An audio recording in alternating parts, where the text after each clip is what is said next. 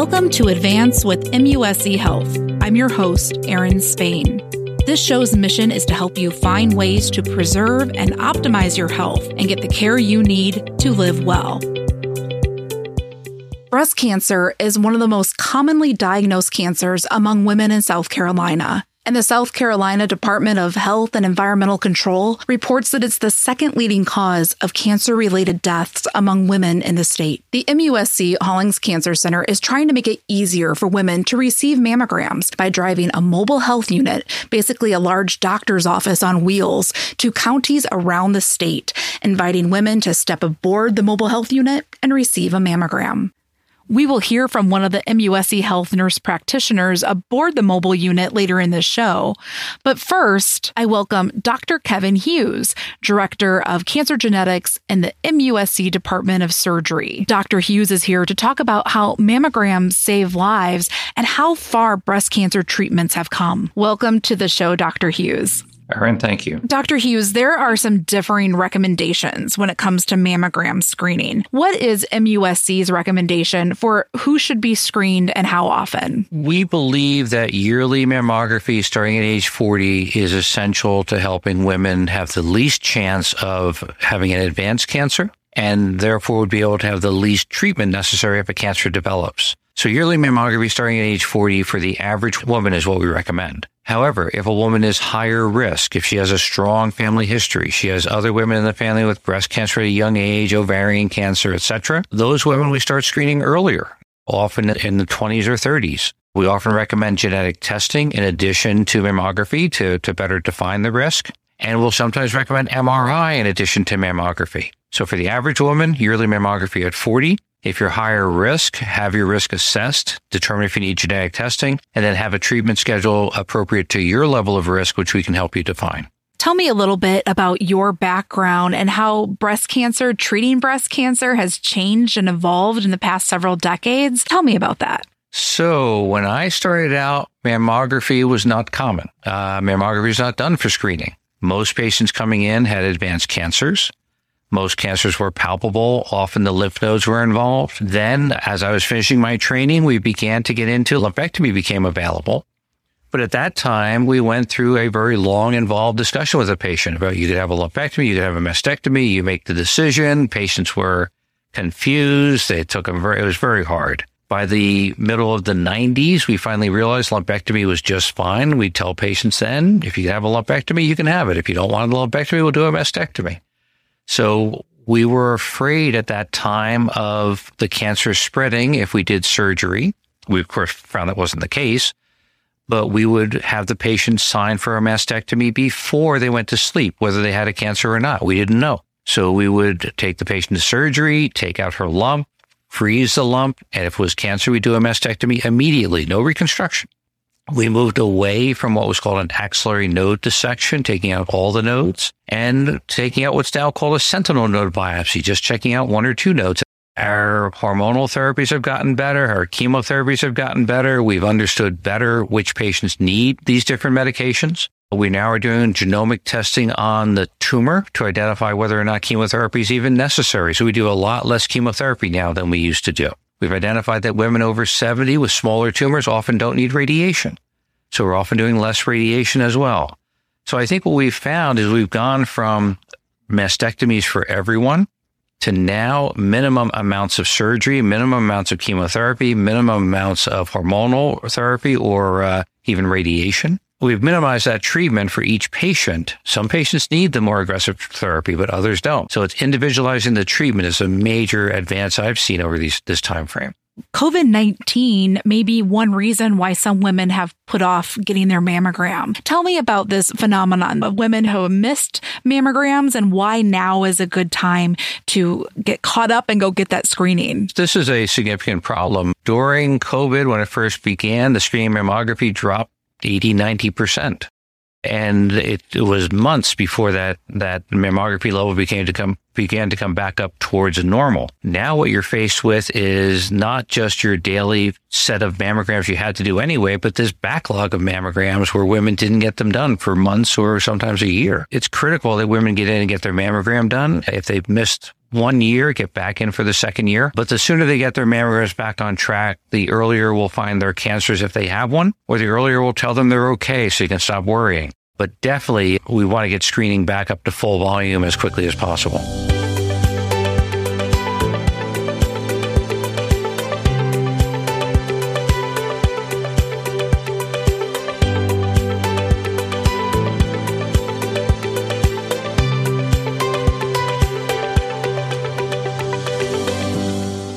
Tanya Perkins is a MUSC Health nurse practitioner with a specialty in surgical oncology. She's hitting the road with the mobile health unit this fall to offer mammograms in often underserved communities. You work very closely with people who have been diagnosed with cancer. Tell me about your work and why you chose to specialize in surgical oncology. So I think that cancer has touched practically every person.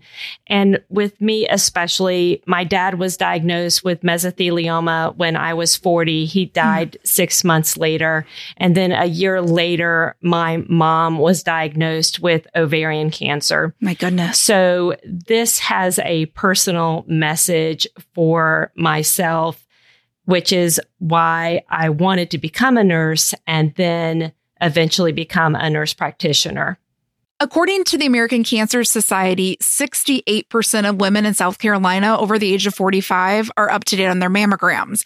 We would like to see that number higher, of course. So, what are some of the reasons women delay getting mammograms, sometimes for years and years?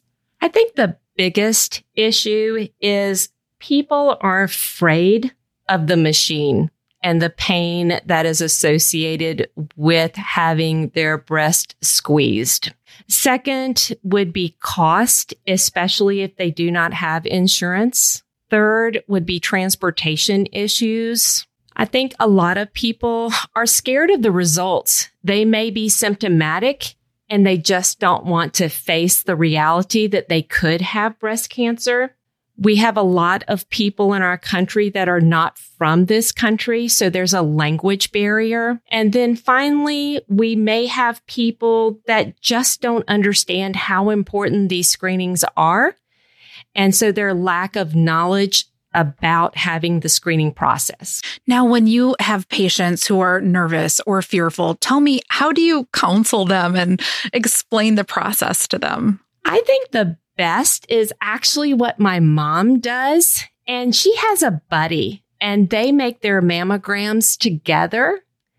And so that way they always go at the same time on the same day and they encourage each other to have their mammograms done. That way they always can look at each other and say, okay, today's our day. We're going to go and do this. However, if you don't have a buddy, then I prepare them for what they're, what's actually going to happen. I'm 52. I've had several mammograms. It's really not that painful a process. Is it uncomfortable? Yes it is. But it's only for a few seconds and it can save your life. That's such a great message. I've never heard of that, having a buddy to go with you, making your appointments together. What a great idea. Yeah, it, it is. It's wonderful. Okay, so tell me about this new and improved MUSC mobile health unit that's going to be crisscrossing South Carolina this fall, offering mammograms to women. Tell me about this mobile unit. What does it look like?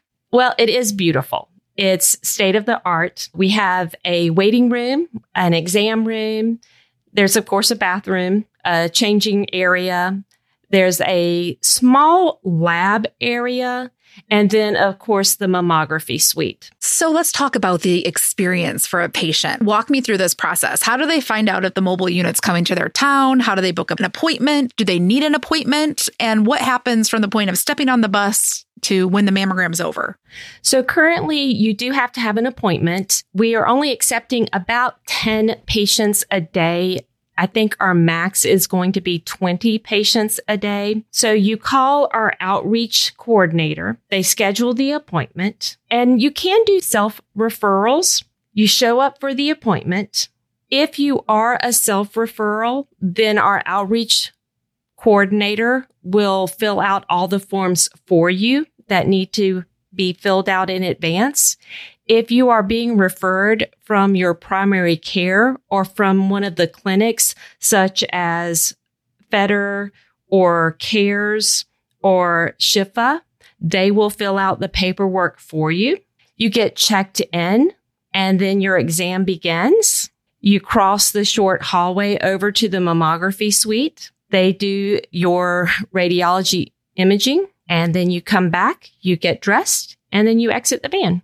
Now, do you need health insurance to use this service? No, we do accept uninsured patients and we actually do try to help this covered through the Best Chance Network. Excellent. Tell me about the Best Chance Network for those who don't know. The Best Chance Network is actually a DHEC service and is for those people that qualify based on income and family size. How are women notified of their results, especially if they aren't a current patient with MUSC Health or they're not affiliated with one of these clinics? How do they get the results? We actually mail them a letter. What's the follow up from there? How do you stay in touch with these women to make sure that they are getting yearly screenings? We do try to team them up with a primary care provider if they do not have one so that they have someone to stay in touch with them. We also have them registered through the mobile health unit so that we can contact them through that particular industry as well. If they are self referred,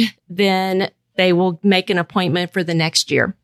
What happens if something is detected in the mammogram? What are the next steps? Because the mobile unit leaves town. Where do they go? What do they do? So, if they have a primary care provider, then the mammogram results are sent to that provider and they would follow up with them.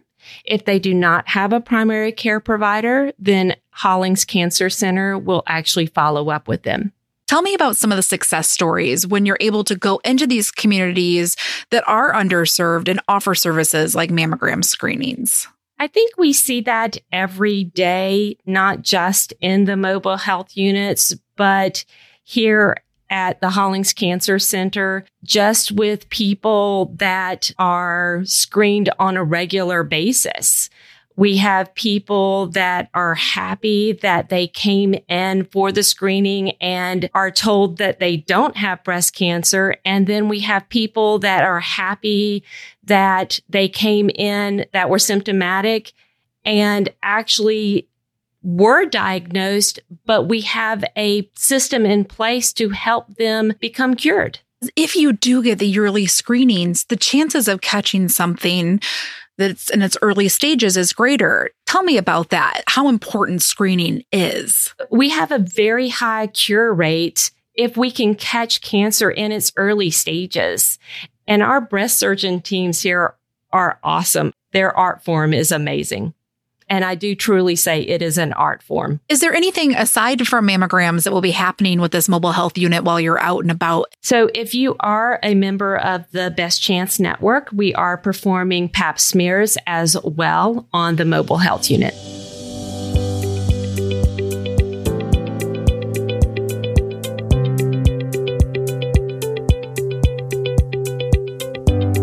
For more information on this podcast, check out advance.muschealth.org.